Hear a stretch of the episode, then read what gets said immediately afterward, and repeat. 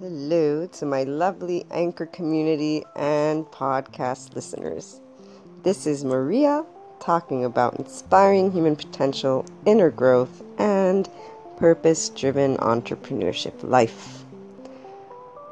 Today, I woke up thinking about that famous question you get asked when you are a child or someone as you're growing up. What do you want to be or what do you want to do when you grow up?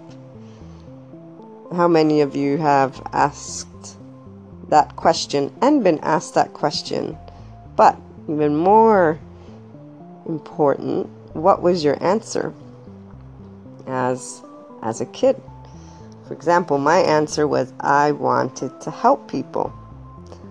And it's interesting that I'm sure many of us have had answers that didn't really fit within a specific job.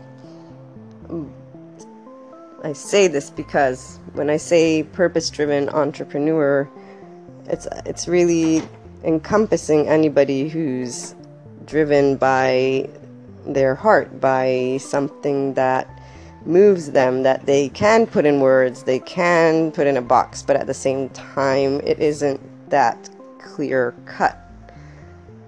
Uh, sometimes there's mixed emotions where you don't know if you're on the right path because you're doing something as a professional or as an employee or yes, your your existing business depends what exactly. There's so many types of entrepreneurs, right? Obviously, not if you're an employee, but you still can be a purpose-driven entrepreneur in spirit. Um, because when I say entrepreneur, I also think of a person who's innovative, a person who is creative, a person who gets very excited and just knows like you know they see something they can make it better or solve it or they're always in this uh, solution mindset learning mindset. Anything can be something that adds to their knowledge and that there's always a way. There's always a way. That's what at least for me my definition. And then the purpose driven part it's that heart part. It's that part that you can't really put into a box. And, and that's the, the challenge that I've encountered in my conversations are the same with, with each person I've talked to. Uh, they get confused because they try to apply what the societal structure basically has to offer as a job role or title or which is why there's so many entrepreneurs coming out because they're driven to make changes and they know they will do it on their own. So it's whether it's a service or an app or whatever, or even just a movement, creating a movement or a community. They just, uh, not on their own, with others, but it's something that is a part of who they are. And so the challenge part is what I wanted to a little bit address because the friends that have come to me, the people that I've talked to, that is the toughest part to actually overcome or or calm.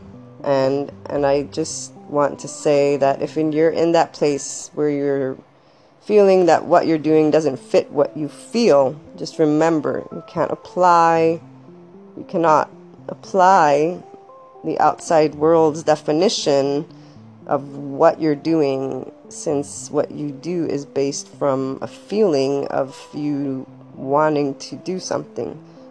Have faith in the universe or have faith in yourself and the path you've chosen.